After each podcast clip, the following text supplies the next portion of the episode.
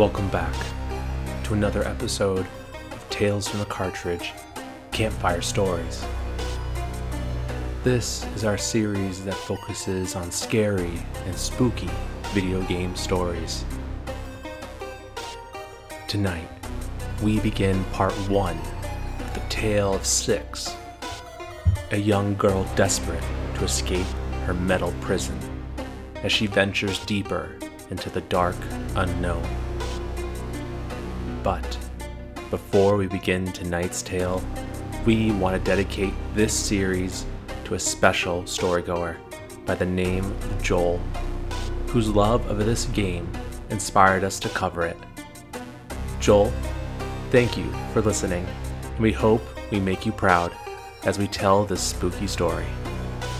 So sit back and relax, but don't forget to watch out for what lurks in the dark. You never know what might try to grab you in Little Nightmares.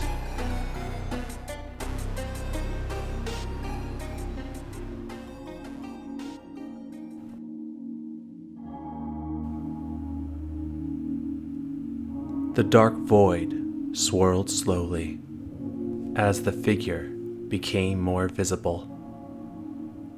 A slender individual stood in place as she turned her head and revealed her unsettling white mask. Suddenly, the young child awoke from her nightmare, leaned off of her hard bed, and collected herself from the nightmare she had just had. The room around her was dark and damp. Raindrops fell from the high ceiling and onto the cold metal floor. She stood from her bed and walked on the cold floor. Her bright yellow raincoat would be the first thing that you notice if you looked at her. The coat's large yellow hood covered the top of her head and made it difficult to see her face. She would be simply referred to by the name of Six. Six walked across the large puddles spread across the floor as she ventured into the darkness. The scurrying of little feet dashing away from around her could be heard as small figures disappeared into the dark side of the room.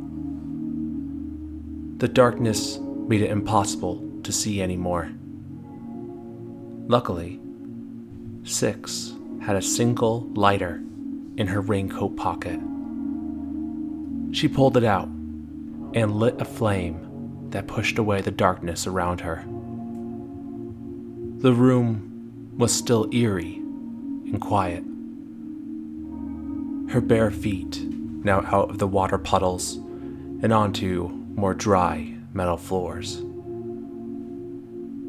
Making it to the end of the room, Six lit a lantern built into the floor and put her lighter away. She was now at the end of the room with nowhere else to go except a small hatch in the wall in front of her. She pulled on the handle of the hatch with all of her might until it popped open and she entered inside. Pulling out her lighter once more, Six crawled through the metal vents as she made it to a new, large room. Massive chains stretched across the room as Six climbed a single staircase up to a higher level. She could hear the sounds of metal turning and scraping together. She jogged further into the room until she found a wall of wood boarding up the way. A small hole was uncovered at the bottom of the floor as Six crawled through. This new room she entered looked like someone's bedroom an old leather couch and a bed resting inside. Chairs tied to the ceiling swayed back and forth. Six noticed another open hatch above the bed on the wall as she jumped up onto it. Quickly jumping back into the new room, Six landed on another bed, laying on the floor. She walked onto the floor, but quickly stopped. In the middle of the room was a single chair. But, dangling above the chair, was something more sinister. A pair of long legs dangled from the ceiling. Legs much longer than any normal person's would be.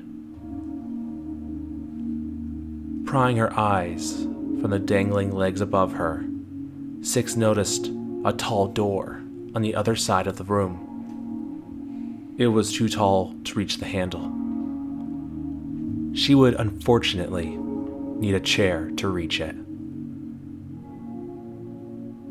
Six slowly walked to the chair in the center of the room and pulled it to the tall door with all of her might. Climbing up onto the chair and jumping from it, Six grabbed the tall door's handle and pulled it down as it slowly swung open. She did not dare look back at the legs from the ceiling as she quickly ran into the next room. The sound of metal gears turning could be heard as Six walked across the wooden floorboards of the room and approached a large refrigerator. Old and bloody handprints marked the front of the refrigerator, as if telling Six to pull it open. Despite not wanting to know what was inside, Six pulled with all of her might as she pried the refrigerator door open and noticed the numerous shelves inside. She looked up and noticed the floor above her could be reached from the top of the refrigerator. She climbed the refrigerator shelves, got on top of it, and then ran up the sloped flooring to the next floor above.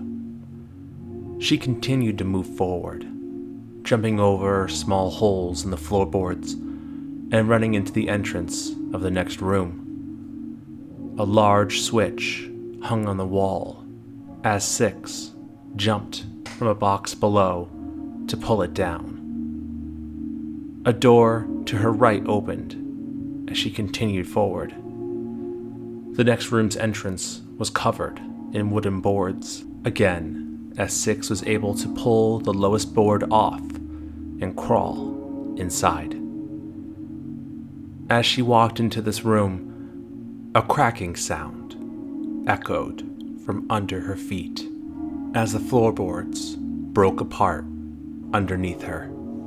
Six fell through the floor and into the next room below as she landed in a pool of black sludge. She pulled her lighter out quickly to try and see clearer in the dark room as she heard an eerie sound, a screech echoing out. Quickly looking to her left, Six could barely make out the dark figures crawling on the metal floor. A massive black leech squirmed towards her as she ran with all the strength that she could muster. More of the leeches were ahead of her as she weaved through them and pushed open the door at the end of the room as if her life depended on it. The wooden door fell open as Six ran across the broken wooden bridges and climbed up a nearby ladder. She continued up the spiraling staircases until she made it as high as she could. As she journeyed further up in this mysterious place, she came into a large open room, a metal grinding sound emulating above, as Six looked around to find a scary, large figure dragging what looked to be a large metal box. It slowly moved across a metal bridge high above her.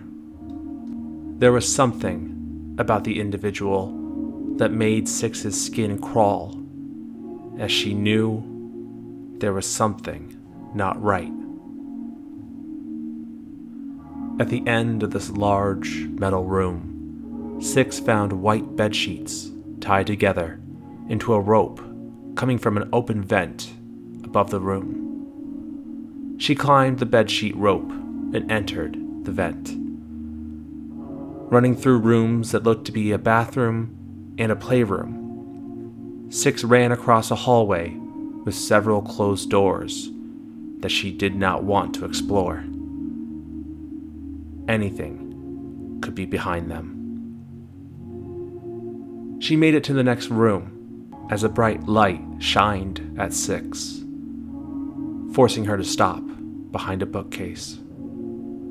She peered around the bookcase's corner to see an eye staring towards her, with a light shining from it. Six froze and stood still as the eye looked from the left side of the room to the middle, to the right, and then back to the left again. Taking her time, Six ran across the room, hiding behind various large objects to escape the gaze of the eye, and dashed to the other end of the room. Six climbed various stacked objects to the floor above her and continued forward into another bedroom. As she walked inside, she heard the door of the bedroom begin to open as she quickly ran under the large bed in the middle of the room. Six could only see the floor from under the bed as a large figure entered the room. It was very large, though Six could tell its legs were short compared to its long, dangling arms that dragged on the floor. The long armed figure swung its arm around to shut the door behind it, engulfing the room in total darkness yet again. Six could barely see the figure of the monster in the room with her as it began to slowly pace around. As the monster went around to the other side of the bed, Six slowly emerged from her hiding spot to get away. She made it to the open doorway and climbed up a nearby set of cages to find another vent that she entered inside. Her lighter in hand, Six ventured through the dark vents as she came out into another large, empty room. As Six continued forward, her stomach began to growl as pain came from within her. She didn't realize throughout her journey so far that she was very hungry. She quickly grabbed her stomach and hoped for the hunger pains to go away. She tried to continue walking forward as her stomach continued to growl more and more, begging for Six to feed it something, anything. She tried to keep walking, but her stomach hurt too much. She didn't realize, through all of her hunger pains, that nearby someone was watching from the metal barred room next to her. A child, shrouded in darkness, watched Six as she huddled over in pain. The child stood and grabbed something next to them on a nearby table. They threw the object through the metal bars to Six's feet. As Six tried to get off the floor, she looked up to find a large piece of bread on the ground. She quickly picked it up without thinking and ate it as fast as she could. No piece of bread had ever tasted as wonderful in her life. Having finished the bread, Six looked up at the child who saved her. It was hard to see them in the shadows cast over them in the room that barred them from escaping. Six could only see their sad eyes looking down at her. Six waved to the child, a sign of appreciation for helping her. She wished she could set them free, but she couldn't. But maybe, somehow soon, she could. All Six knew was that she had to keep moving forward in her escape from wherever she was. The child sat back down in their barred room as Six ran forward and climbed a set of stacked metal boxes and through a hole of broken metal bars. She ran through a shower room, avoiding more leeches that crawled, desperate trying to grab her, and snuck through another room of a watchful eye, looking for any escaping children. This place Six was stuck inside of continued on and on, seemingly endless and unescapable. But Six couldn't stop now. Traveling up several flights of stairs, she made it to a very different looking room, more different than she had ever seen on her journey so far. The room was nicely lit and decorated well. The walls sported green wallpaper that had framed pictures hanging from it. A small table and several dressers stood inside and were massive compared to six.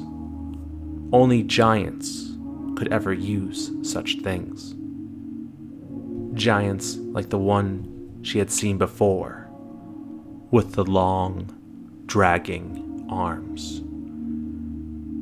She knew she would have to climb up onto the tall furnishings to continue forward, but she needed a way up. Against the back wall was a pull out bed, but it was locked up. The switch to unlock the bed was connected to the wooden bed frame. She noticed a suitcase laying on the floor and dragged it to the bed. She climbed onto the suitcase and jumped off, grabbing the switch and pulling it down as the bed fell forward and laid out on the floor. She climbed onto the bed and then up the nearby dresser's handles, next to it as she got to the top. She jumped to the small table where a key laid on top of it. For a key, it was still quite large. Six picked it up with both of her hands and jumped back down onto the floor. She looked for a place to put the key into, but no doors or locks were visible anywhere. As she looked around, she noticed an odd part of the wall in front of her at the bottom where it connected to the floor. Six pushed against the wall to reveal an open space behind it.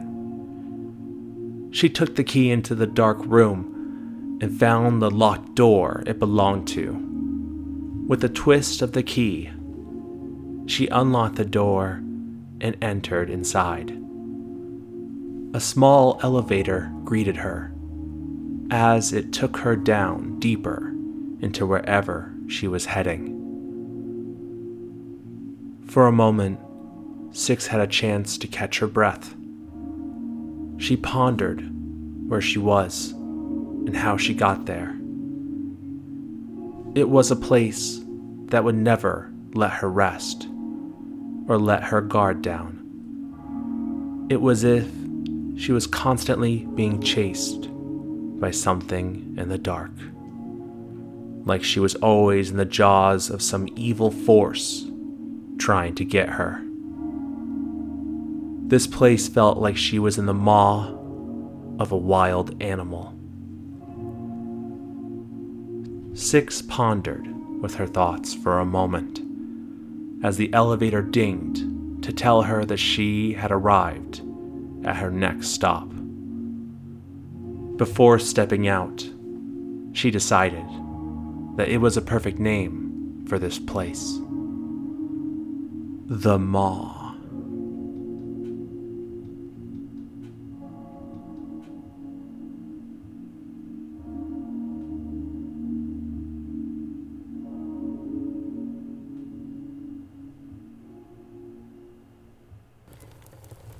Thank you for listening to part one of Little Nightmares. We will be back soon with part two for you to enjoy. Let us know what you think of our campfire stories on our social media or by emailing us at talesfromthecartridge at gmail.com. All the E's are threes. You can also send us a voicemail or text at our official number at 207 494 4334. But for now, we hope you enjoyed this spooky tale and make sure you stay safe. Good luck.